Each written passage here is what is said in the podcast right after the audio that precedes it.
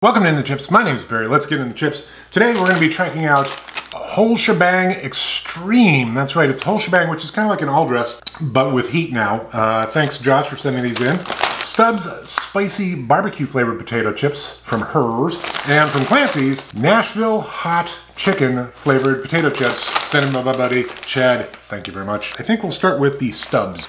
Smells kind of like barbecue sauce a little bit. Ridged chip, nicely coated good size.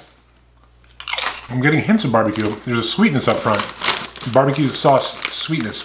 Not getting spicy yet, but it's starting to build. Spicy, the meeting started five minutes ago. I'm sorry, I'm late. Some of them are really well coated. And now the heat is definitely starting to build. A little bit of sweet, a little bit of heat. Not terribly complex barbecue flavor, but interesting nonetheless. Next up, the whole shebang. Extreme! It kind of smells like all dressed. I mean, it's no, no big surprise there. Ridged potato chip, not too bad. Good crunch, good thickness. There's that all dressed flavor. All dressed, if you haven't had it, it's like salt and vinegar, barbecue, just a bunch of different flavors in one flavor. It's crazy and it's good. It's from Canada, by the way. I like the whole shebang regular, and the heat is starting to kick in a little bit. Having all dressed with a little heat.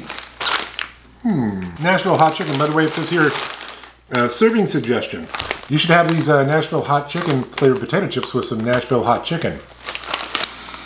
Mainly smelling potatoes and oil. Somewhat thin potato chips, foldy right out of the gate, well seasoned. They look like they've got a little skin on them, which is nice. They have kind of a little bit of sweetness going on and definitely some heat. Not crazy hot like Nashville hot chicken is, but it's pretty good. The main thing I'm getting though is salt, which is unfortunate. I like salt, but that can't be the dominant flavor on Nashville hot chicken. The heat is building but it's taking its sweet time. A lot of foldies though. So third place, I'm gonna unfortunately have to put Clancy's uh, kettle chips, natural hot chicken. The heat builds. There's some good flavor there, but really the salt is the thing that's just dominating everything. So third place. Second place is gonna be Herr's spicy barbecue. Uh, they were good. It's mainly a kind of one note sweetness and a little bit of spice, which is also one note. So it was good, but it wasn't great. So the winner from today is the whole shebang extreme flavored potato chips. Combination of all dressed and spicy.